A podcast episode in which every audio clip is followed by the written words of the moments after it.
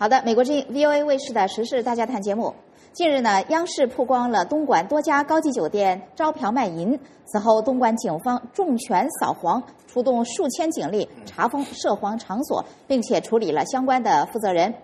这一波扫黄风暴引发大批网民嘲讽，有人调侃说是老虎苍蝇一起打，结果中枪的却是鸡。还有不少网民喊出口号，要东莞挺住，东莞别哭等等。为什么东莞扫黄引发争议呢？官媒和民间声音的对立反映了什么样的社会现实？今天的时事大家谈呢，也将邀请分析人士来进行讨论。参加我们讨论的两位嘉宾仍然是美国明镜集团总裁何平先生，还有历史学家、评论人士张立凡先生。我们继续欢迎两位参加我们的节目。另外，我们的听众热线电话是四零零一二零零五五一。再说一遍，四零零一二零零五五一，请拨打电话参加我们的节目的讨论。首先，请问一下和平先生，对于这次东莞扫黄，还有央视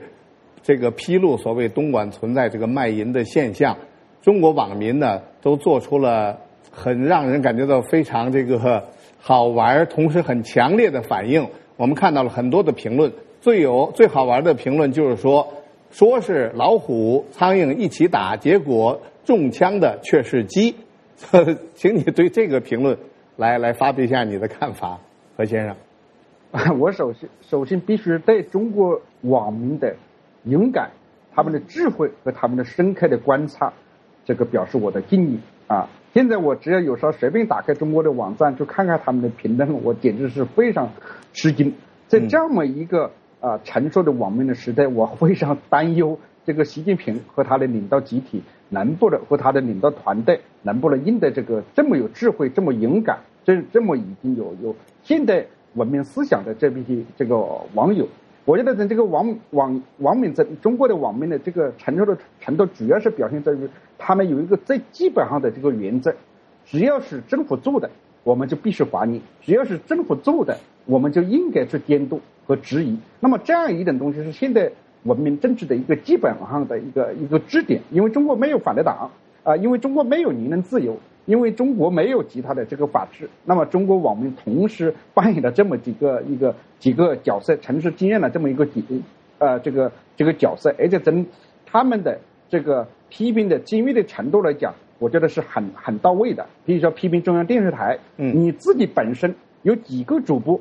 啊，有几个女主播不是这个娼妓啊，不是这个性工作者的？你的男记者有几个？你不是政治娼妓的？你是有几次不是在强奸这个民意的？甚至你比一般的这个这个性工作者、一般的这个这个娼妓在社会的破坏性更大。所以这样一等一等一等一等批评，表面上看是比较粗俗的，表面上看是比较精锐的，实际上是非常准确反映了这个中中国的这个啊呃这个社会现状。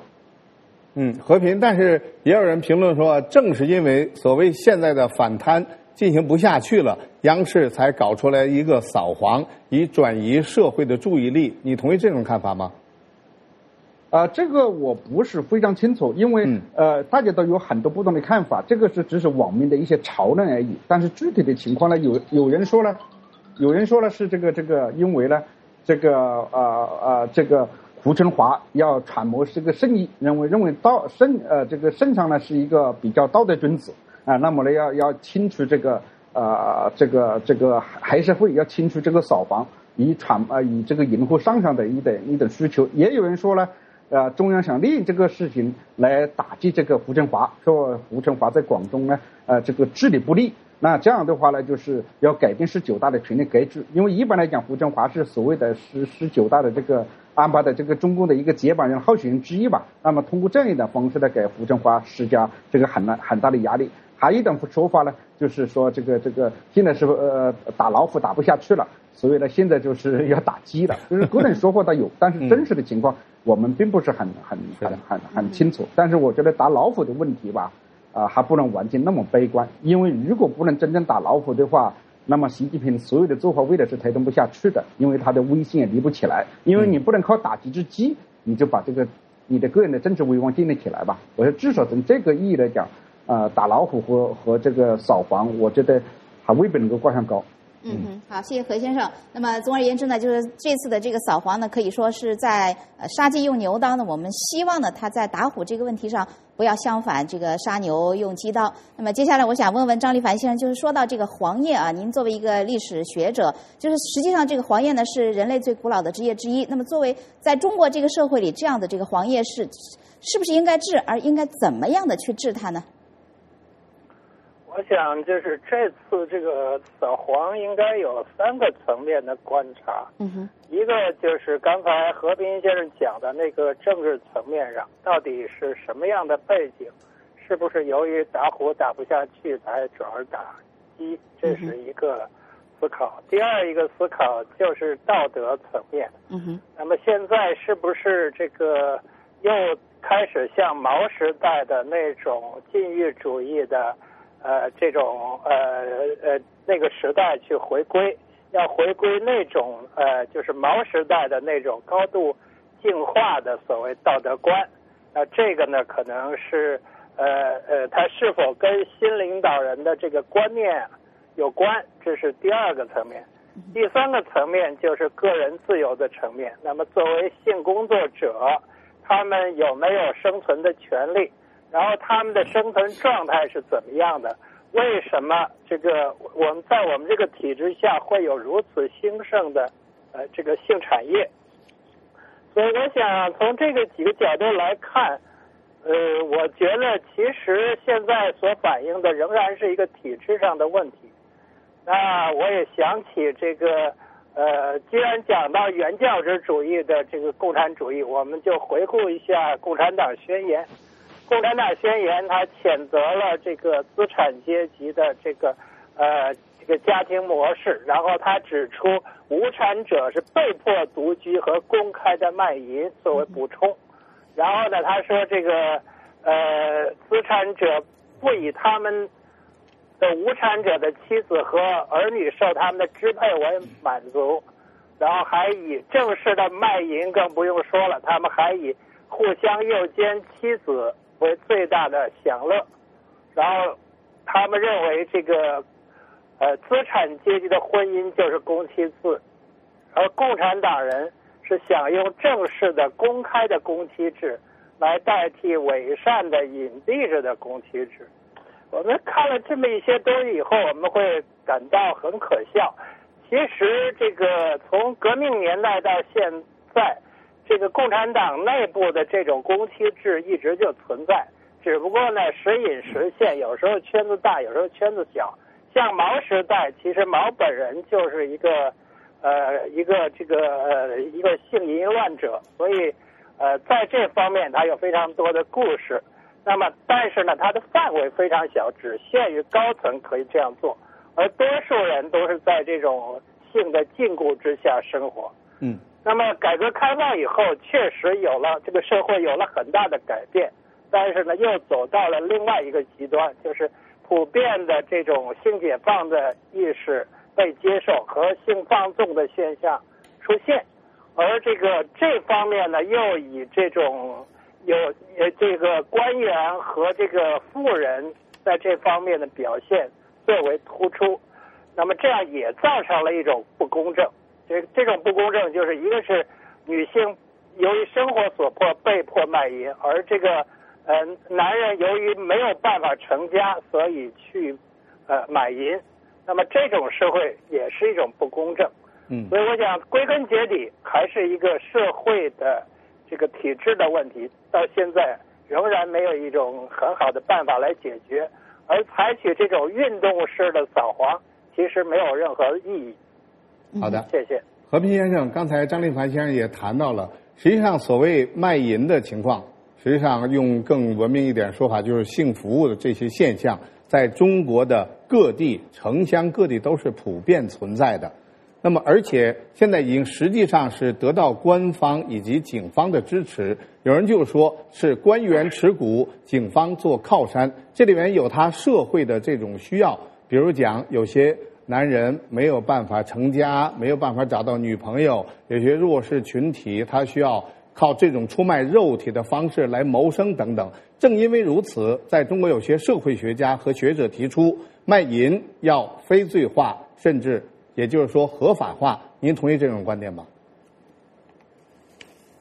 是不是让性工作者合法化呢？这实际上是在西方啊民主自由社会里面都一直是有争议的。所以每个国家西方国家的实际都不同。比如说有的国家像德国，像这个这个荷兰啊，像加拿大，那就可以有这个这个性工作者是合法化的。那么在美国呢，是有一些州，好像只有一个州啊，就是内华都达都是这个合法化的。那其他国家，无论你是啊，其他州，无论是卖淫、马淫，你都是一等一等于罪啊，是因为这相对来讲比较轻啊，但是还是要要受到法律的这个惩罚。那怎么看待这个性工作者这个合法性问题呢？这是在在啊，在别的国家其实都是出现了很漫长时间的这个争论。那中国的问题是不是合法化？那么站在道德准则的角度来讲，那当然是不能这个合法化啊，就是因为呃这个卖淫这是一个一个呃一个一个一个呃使使这个这个啊人的这个性性自由啊就是被扭曲了啊人的这个这个这个产生了社会更多的这个犯罪。但是我觉得呢，就是作为一个真就是更具有真正意义上的这个道德的政治家或者是社会工作者，应该是正视这个问题。为什么要正视这个问题呢？可能。啊，显得更真正具有这个道德性，因为中国的这个问题啊，比美国、比欧洲其他国家还要来的复杂。它不仅仅是中国长期的这个心理压抑所造成的过多的这个性解放，主要的是以因为是中国中国第一人口众多，第二个是中国社会的这个条件这个差距实际上彼此。实在太大，那么很多的虽然女性很多，但是很多的男性呢没办法正常的这个啊有正常的婚姻，那么他的性生活是被被扭曲的，或者得不到这个这个啊得不到这个这个正常的这个性生活，所以怎么面对这些社会问题？如果你长期用这样一种打击的方式，那么中国的这个性工作者只只会走向这个更加地下化、更加隐蔽化，而更加地下化和更加隐蔽化只会引入更严重的这个犯罪，而且呢。不安全，所以怎么去面对这些问题，在道德法律之间进行这个平衡啊？怎么在社会问题上进行平衡，这是应该是很正视它、很讨论它，而不是采取现在这样的粗暴的方式去所谓的这个扫黄。扫黄的结果只会啊这个更恶劣的场面出现。所以很多的网网民，当然一方面是因为反对中央电视台，一方面是嘲讽啊政府的这个行为，但是另一方面他们却是比那些扫黄的人。你是更具有道德性，在面对中国现实的这个性生活的严重的这个这个压抑、严重的这个扭曲、严重的得不到满足的这么一个社会现状。嗯哼，好，谢谢何先生。各位观众朋友，您正在收看的是美国之音 VOA 卫视。我们目前正在讨论的话题是东莞扫黄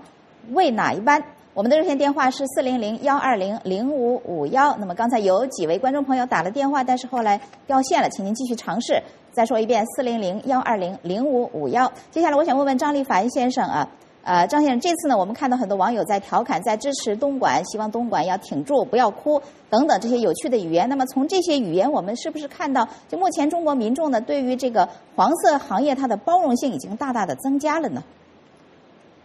我想是这样，因为呃，现在实际上，自从这个呃。这个八十年代的改革开放以后，这个中国人的权利意识增强了，所以呢，中国人再有就是中国人对于自由的认识也比以前要这个更为开放，所以在这方面，我想这个中国人的性观念确实和这个毛时代已经非常的不同了。那现在来看，要想回到毛时代是不太可能了。我本人在这个九十年代曾经这个，呃，这个在这个吴吴杰平先生的这个这个指导下，我们曾经搞过第一届的这个中国的性健康的这个展览。那么当时我就呃做了很多的社会调查，当时也是呃在官方呢也是对于这类的这种。性知识的普及和性观念的这种教育，他们采取的也是一种打压的方式。其实我觉得这些打压来讲，它那个都是各管一段。那你比如说像这类的呃东西，你呃就是性自由的问题和这个我们现在的计划生育制度所造成的，比如男女的这个性别比例的这个不均衡。然后呢，再有就是社会公社会的分配的不公所造成的这种性的这个机会和家庭的这个组组成呃出现的种种的挚爱，还有比如像城乡矛盾等等这些吧，就是一系列的社会矛盾，才造成中国现在这种现状。所以我想，这些网友们他们作为这个中国社会的这个草根。他们对于这方面是有比较这个切身的，而且是这个呃呃比这个官员更加深刻的体会，所以他们的这种智慧呢，也确实令人欣赏。就是在所有的这些节点上，他们都用呃呃都用一种非常有趣的这种调侃的方式来表达。当然，这也是中国现在这种言论的。呃，言论不自由的现状之下，唯一能够采用的一种方法，就我想在这方面，我也和和平先生一样，我很佩服网友的智慧。同时呢，我也觉得，呃，在这方面，这个我们的官员他们其实呃远远的落后于群众。谢谢。好的，和平先生。呃，东莞这个扫黄以后呢，我看到了很多的报道，中国其他的省市也都在跟进，比如讲，呃，浙江、甘肃、山东、黑龙江等等，也现在也在相继行动，不仅要打这个所谓的行业，也要打所谓的保护伞。像公安部就宣布，呃，原来的这个东莞市的副市长，还有市公安局的局长严小康已经被免职。我的问题第一个是，这是不是在中国引起新一轮的规模比较大的扫黄运动？第二，实际上从事中国卖淫、性服务这些行业的人数众多，在东莞一个地方，据说就有二三十人，而且对当地的国民经济起到了很大的作用，每年都可以东莞一个市，据说一年都可以带来几个亿、七亿人民币的这个 GDP 收入。如果中国这个大规模扫黄的话，对于一些弱势群体，比如讲性工作者他们的生计以及中国的经济，会带来哪些负面的影响？呃，我觉得习近平，假如是习近平所为啊，他领导所为，那么这就是给了中国官员一个最好的一个借口啊，反贪扫黄，这个影响了 GDP 的发展。啊，因为正好，即使中国的，我早几天呢，就是见到了一位经济学家，他说实际，他说大家都很清楚，就是中国的经济已经到了一个一个很难继续持续增长、高速增长下去的一个关键口。那么，但是呢，这个官员们苦于已经找不到这个，就是说找不到新的增长点的一种办法。那么，李克强搞呃上台的时候喊过这个所谓的呃这个这个。啊，这个城镇化的问题，但实际上后来也是大家不了了之。那么，那么中国官员每个官员都非常着急，非常着急。那这个时候反一个讲一个反贪，讲一个扫黄，那国民经济，呃，这些官员们正好 OK，是你领导要我干的 OK，我经济不好啊，我经济发展不上去，跟这个就是有关系。哎呀，张立华先生在北京就很清楚，对吧？现在北京的一般消费经济就是下降的非常厉害，尤其是高消费经济，对不对？这样的话呢，在各个地方其实都是这样的。这样的话肯定会影响这个这个经济的增长。那么这些官员们就认为呢，是一个一个很好的这个借口。第二个是中国的性工作者啊，这个非常的庞大啊，没有一个啊啊没有一个国家的官员像中国官员这么淫乱啊，没有一个国家的这个这个性工作者有中国这么的众多，而且几十年来呃都是这样的，而且这个数字越来越增长。